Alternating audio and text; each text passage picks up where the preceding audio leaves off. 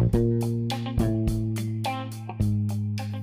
Καλώς ήρθατε στο Class Econ Talk by a Computer. Στόχος μου είναι να μάθεις γρήγορα και εύκολα τη θεωρία των οικονομικών μαθημάτων τόσο για ΓΕΛ όσο και ΕΠΑΛ.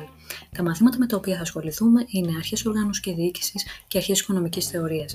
Καθημερινά λοιπόν για 65 ημέρες μέσω του 65 Days Econ Challenge θα αναρτώ ένα λιγόλεπτο επεισόδιο το οποίο θα αντιστοιχεί σε μία ενότητα της θεωρίας των οικονομικών μαθημάτων.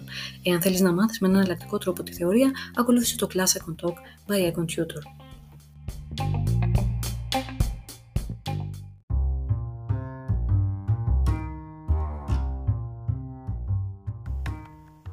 Καλώς ήρθατε στο Class Econ Talk by a Computer.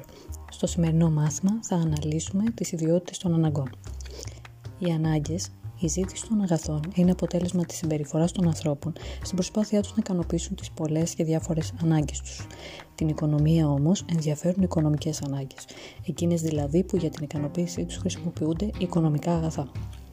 Ιδιότητες των αναγκών. Πρώτον, εξέλιξη. Ο όρος εξέλιξη αναφέρεται στη διαφοροποίηση των αγαθών που χρησιμοποιούνται για την ικανοποίηση της ίδιας ανάγκης. Για παράδειγμα, την ανάγκη του για θέρμανση, ο άνθρωπος την ικανοποιούσε πολύ παλιά με φωτιά, αργότερα με σόμπες, αρχικά ξύλου, μετά υγραερίου ή ηλεκτρικού ρεύματος και στη σύγχρονη εποχή με καλοριφέρ ή κλιματιστικό μηχάνημα. Δεύτερη ιδιότητα των αναγκών, πολλαπλασιασμός. Πολλαπλασιασμό των αναγκών σημαίνει δημιουργία νέων αναγκών.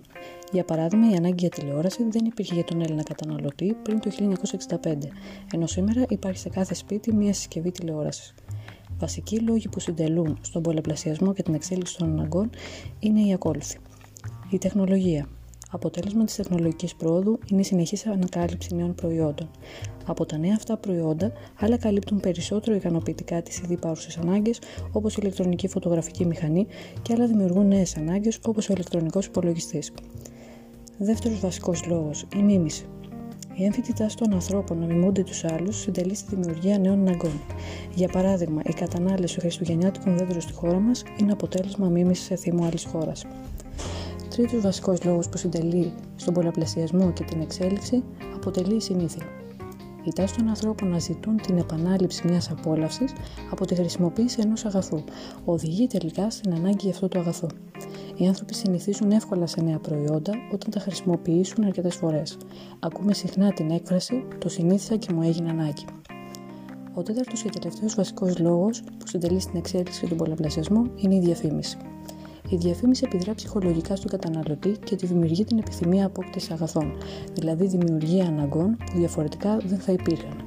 Η τεράστια ανάπτυξη στο μέσο μαζικής επικοινωνίας και κυρίως η τηλεόραση έδωσαν στη διαφήμιση τη δυνατότητα να πλησιάσει τον καταναλωτή ανεξάρτητα από ηλικία και να του επιβάλλει νέα προϊόντα, αυξάνοντας τις ανάγκες του και οδηγώντας τον σε υπερκατανάλωση. Η τρίτη ιδιότητα των αναγκών είναι ο κορεσμός. Οι ανάγκες στο σύνολο είναι απεριόριστες ή ακόρεστες, αλλά κάθε μία ανάγκη ξεχωριστά υπόκειται σε προσωρινό κορεσμό.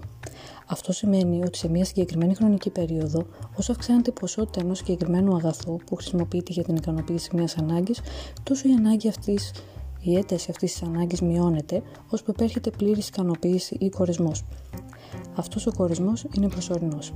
Για παράδειγμα, η ανάγκη για νερό από ένα διψασμένο άτομο μετά την κατανάλωση ορισμένης ποσότητας νερού πάβει να υφίσταται προσωρινά.